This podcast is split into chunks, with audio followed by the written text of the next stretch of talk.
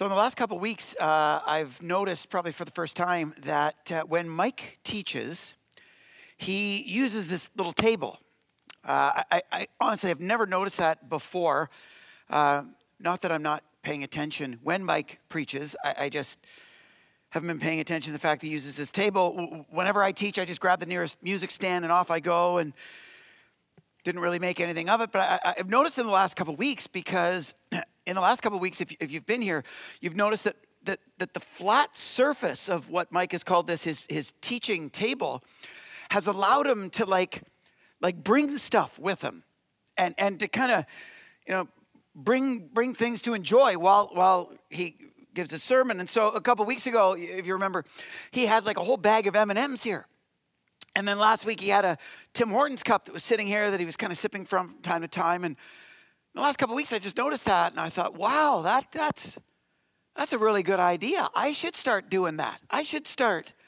I should start bringing stuff. And I actually, I was having a moment sitting down and, and, and watching Mike teach last week when he had that Tim Hortons cup, and you know it was May long weekend. it was getting nice out, and I sat there thinking, you know, what would be really good. You know, one day when you're, you're teaching, with this table could kind of accommodate would be a a nice cold beer.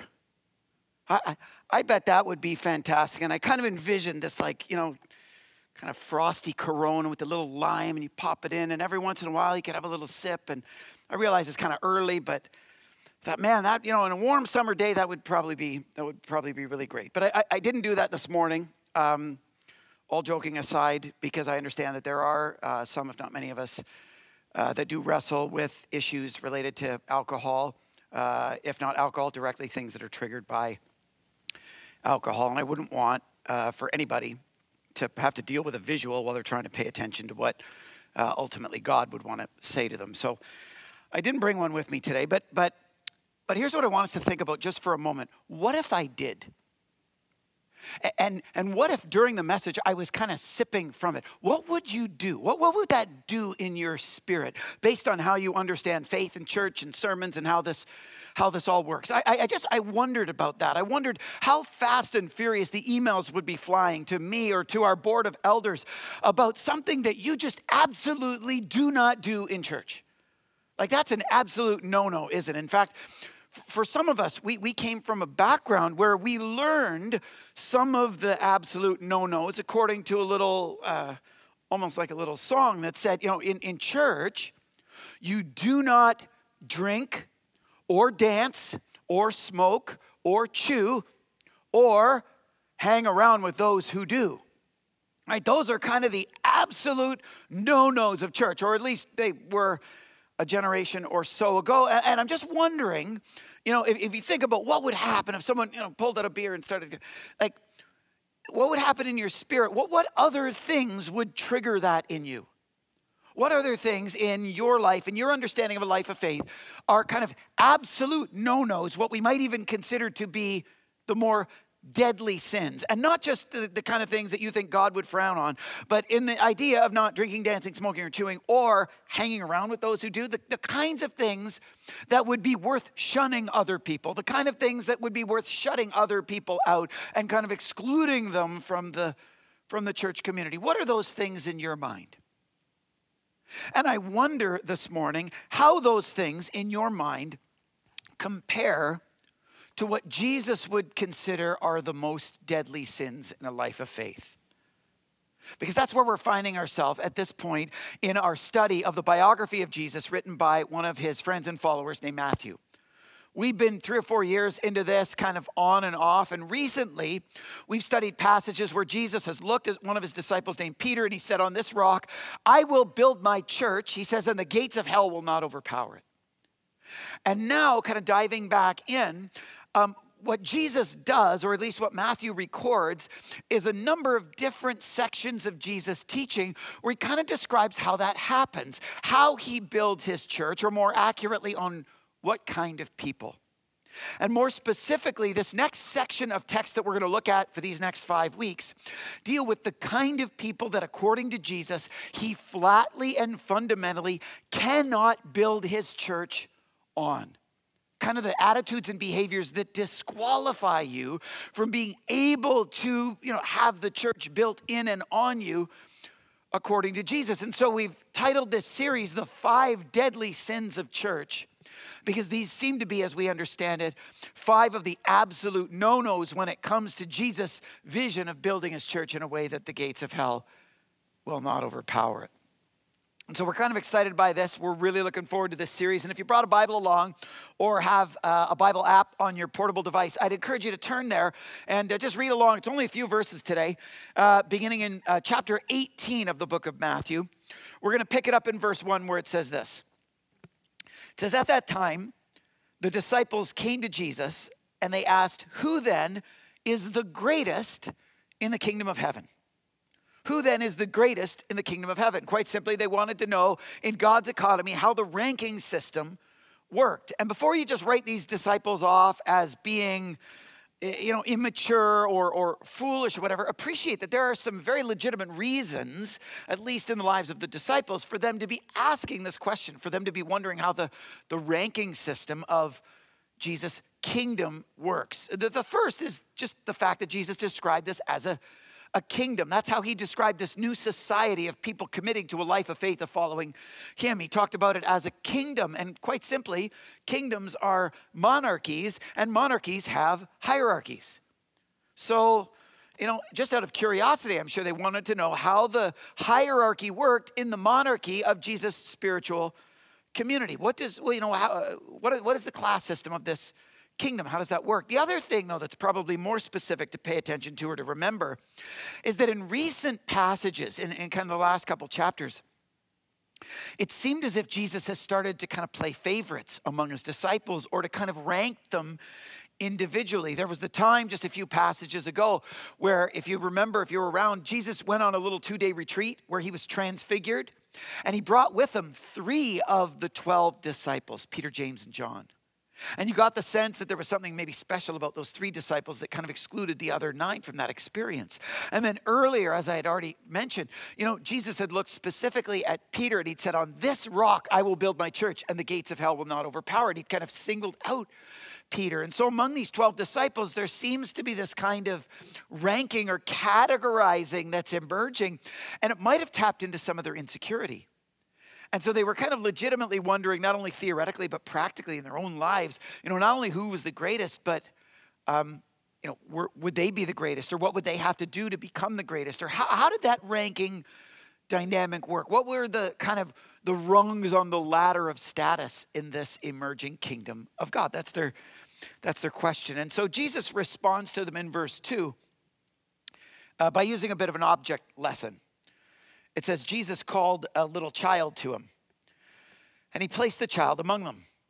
And he said, Truly I tell you, unless you change and become like little children, you will never enter the kingdom of heaven. Unless you change and become like little children, you will never enter the kingdom of heaven. Now, the, the, the text doesn't tell us what this child was doing or why Jesus chose this particular child.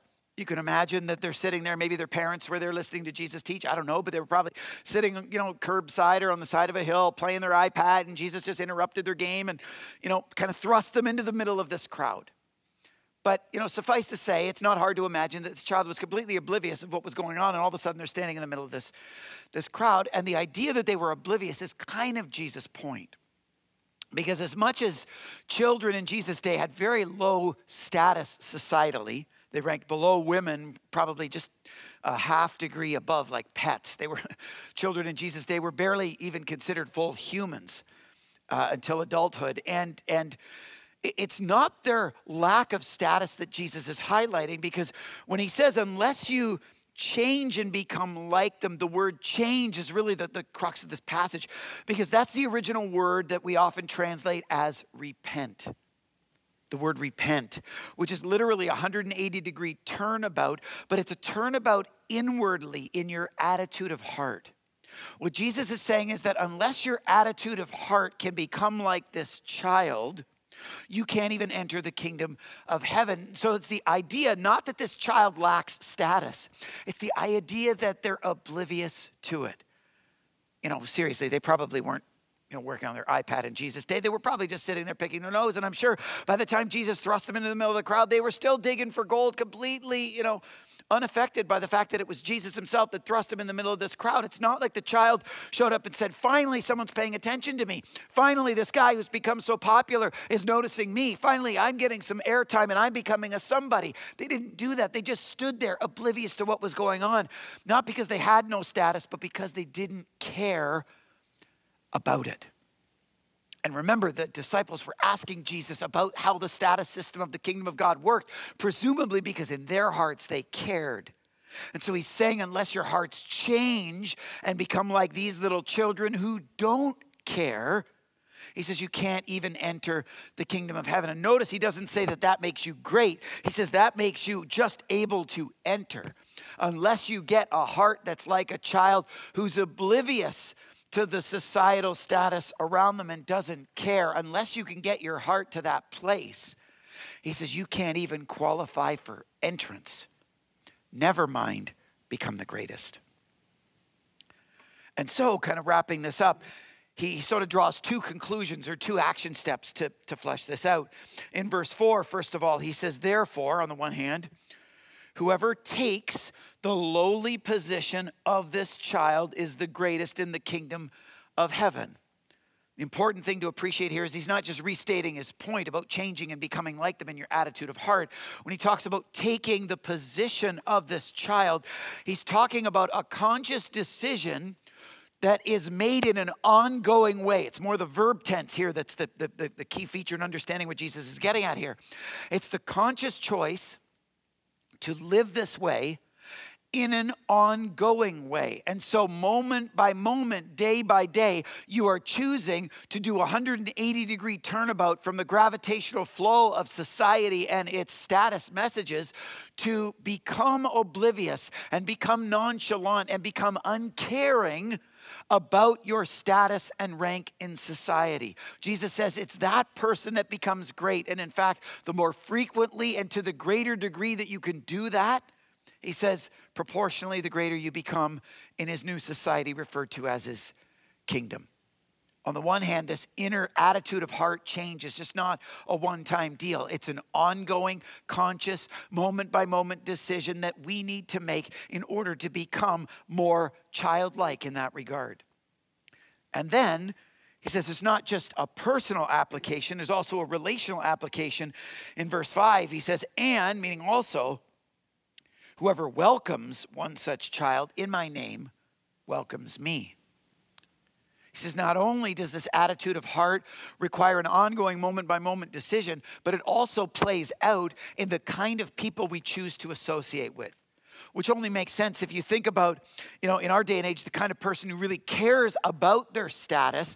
The number one way that that plays out is not in the brands that they buy or wear or whatever, but rather in their relationships in who they hang out with and who they include and who they exclude, their social circles, their business networks, their political alliances and their allegiances. And that, that, that's a key part of living in a way that pursues status. And what Jesus says is when you're becoming like a child and not caring about that anymore, you're letting that go and becoming free of aspiring to that kind of stuff you begin to see people differently. And now you're not associating with people according to the way that they can advance your status.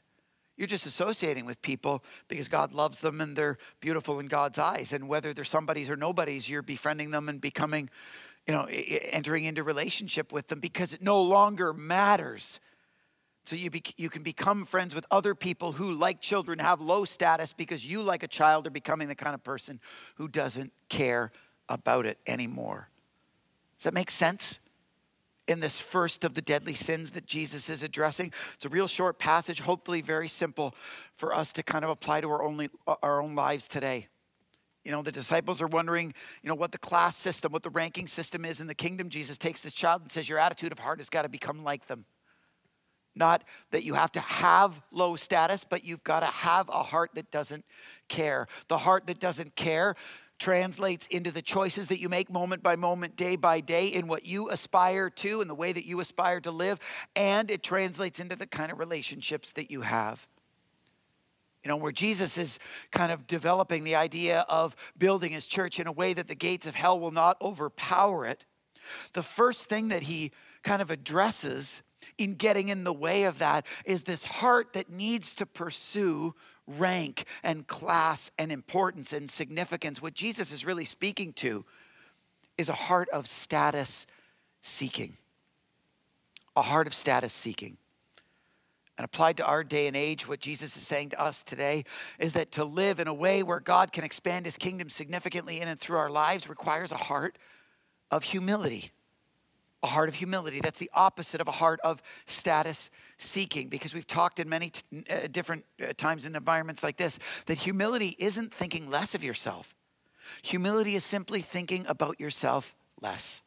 Humility is not caring about all that status and significance and reputation and you know how people view you and perception and whatever. Humility is just, you know, being pure-hearted with God and loving him and loving people with all your heart, soul, mind and strength and not caring about what other people think, not needing their approval, not needing their praise, not needing their kind of respect or ranking, just being free from all of that. And what God, I hope, through Matthew and through Jesus is teaching us today is that humility requires a couple things. First of all, it requires an ongoing conscious decision.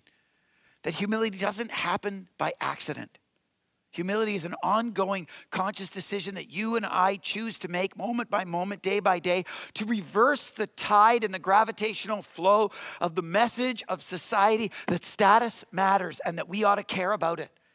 And moment by moment can let go and let go and let go and relinquish that so that number two, humility can change the way that we relate and we can befriend somebodies and nobodies, and particularly nobodies because of the disproportionate heart of affection and love that God has for them.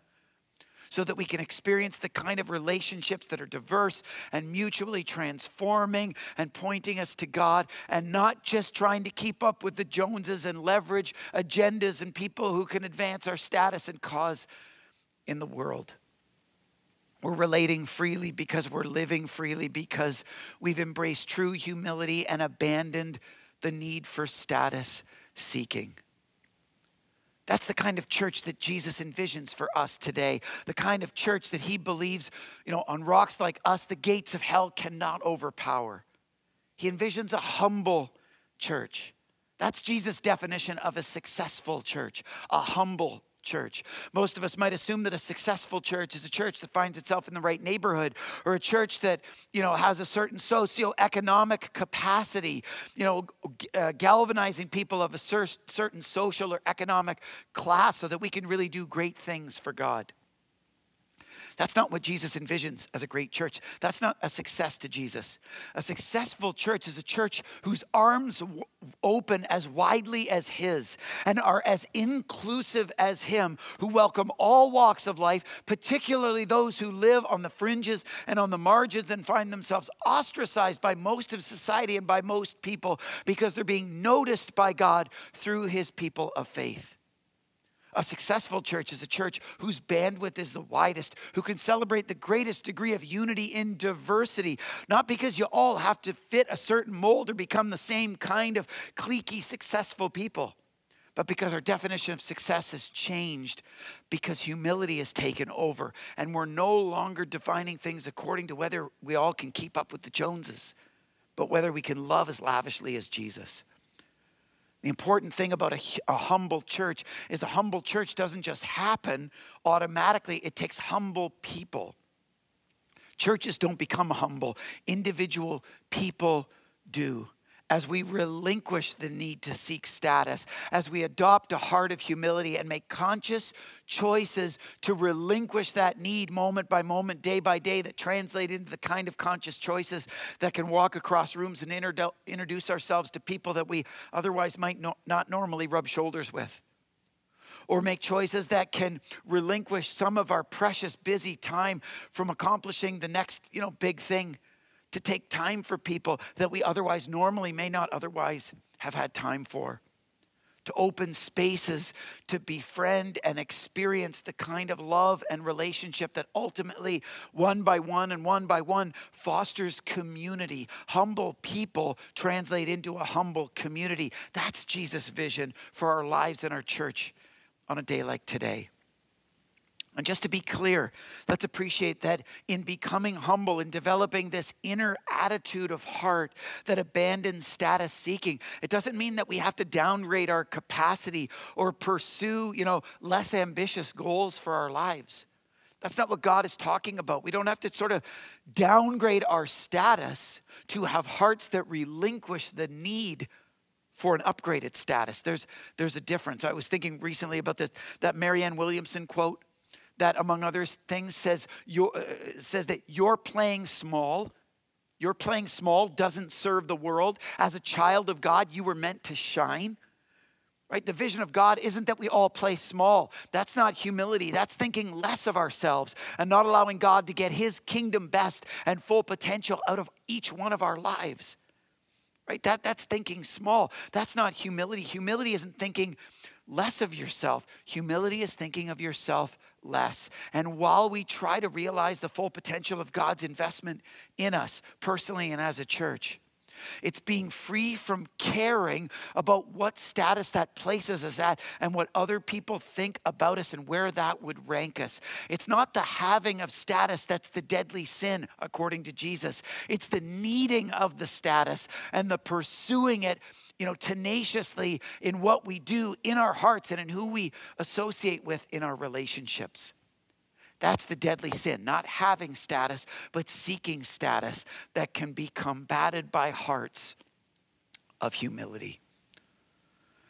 As we think about that today, I'd encourage you to, to check out your program because I've put in it uh, some tests that I hope can help identify the degree of status seeking we might have in our lives and may struggle with, and, and some action steps that we can potentially take this week as a bit of a homework assignment to help us foster a little more frequently that choice of humility to relinquish the seeking of status.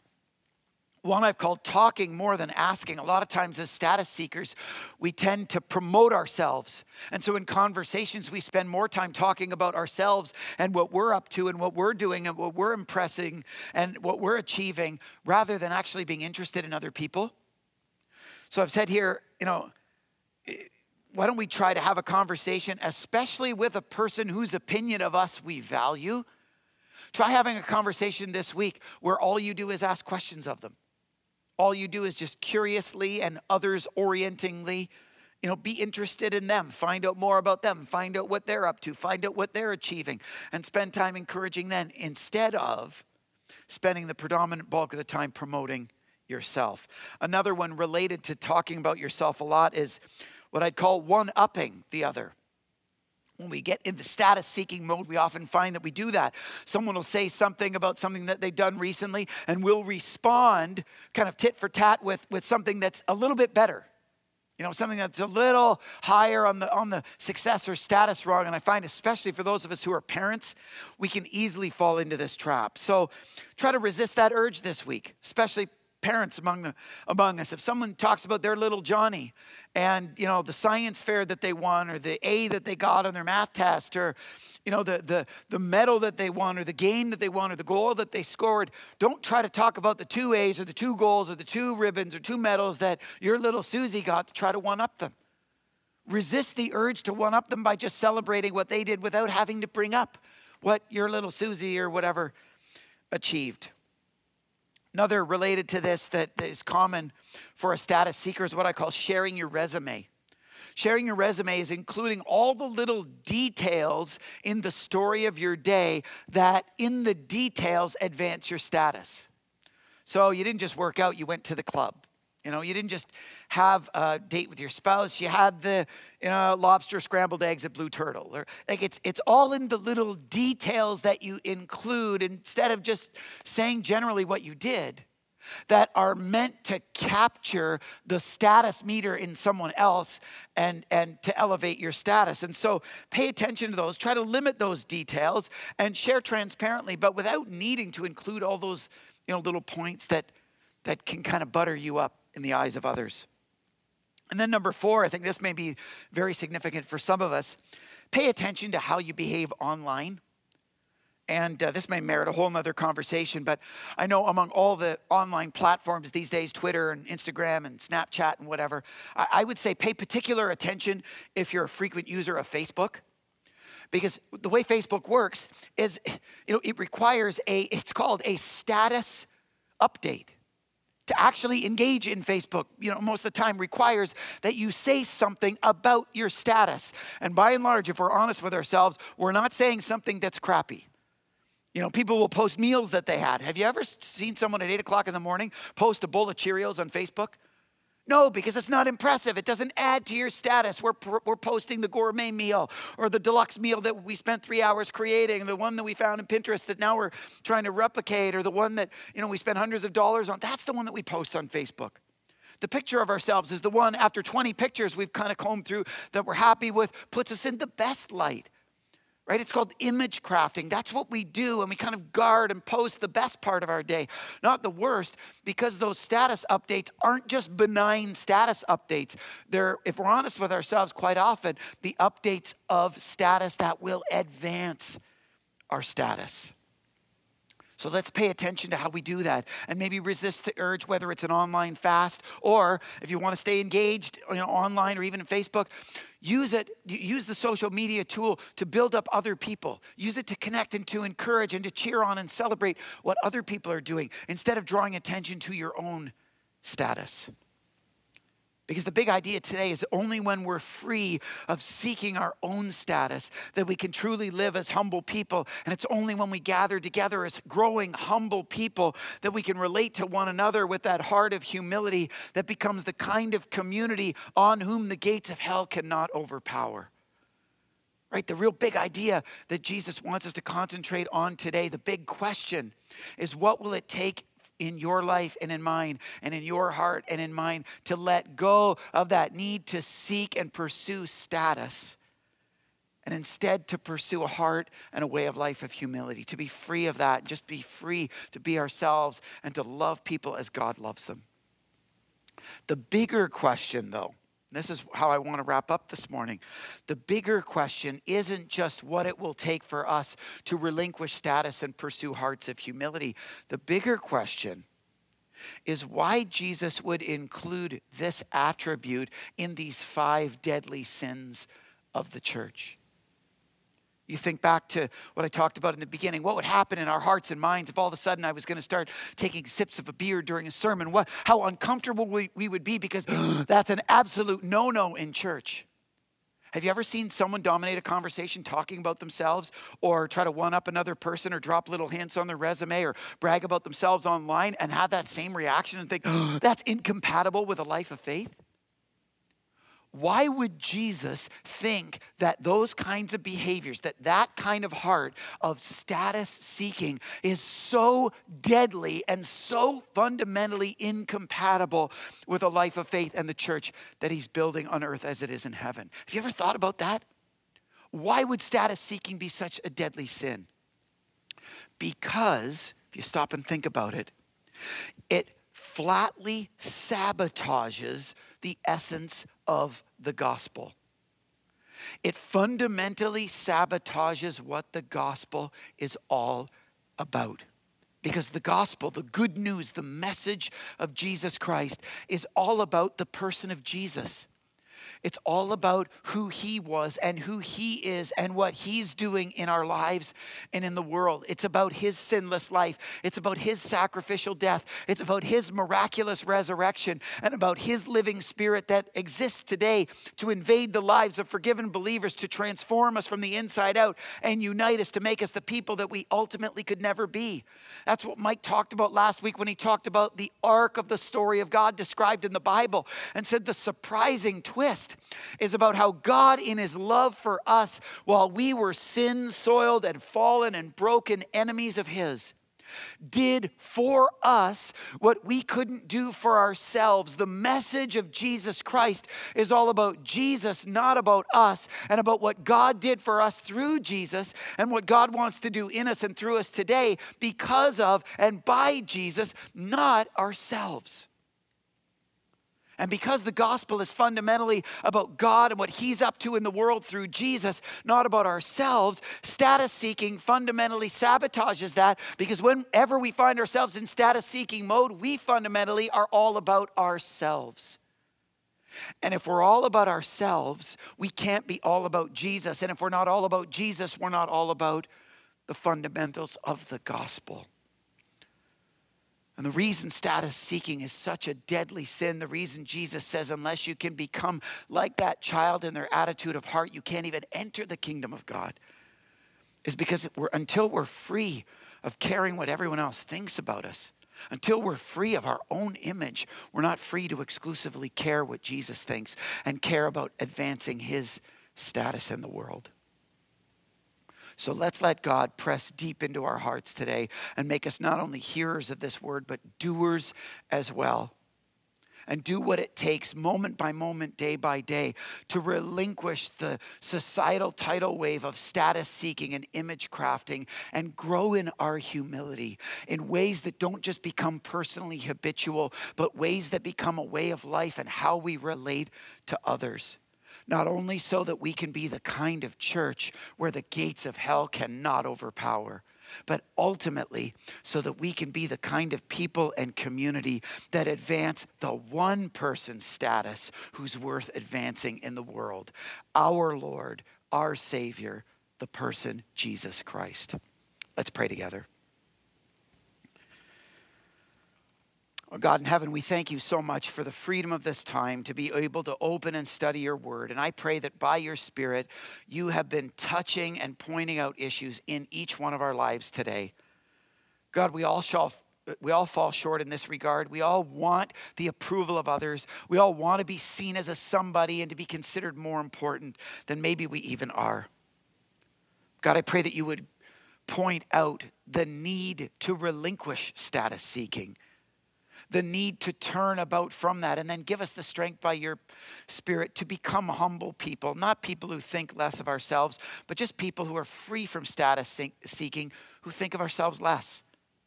And God, as you grow that habitually into our lives and our behavior and our character, make us the kind of people that can open our arms wide to all kinds of relationships and to enjoy the, the wonder of diverse friendship, more diverse than we've ever experienced, so that we can enjoy more of you.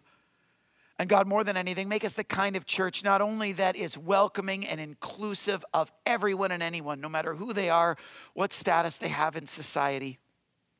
Help us to love them as you love, but God, help us to be concerned with one person's status, the person of Jesus Christ. Help us to advance his name, his fame, to care about his reputation more than anything and in caring about his status to become more free of caring about ours. God, do that work in us. Protect us from that deadly sin and make us the kind of people on whom you can build your church today. We love you and thank you that you want to do that, in our midst.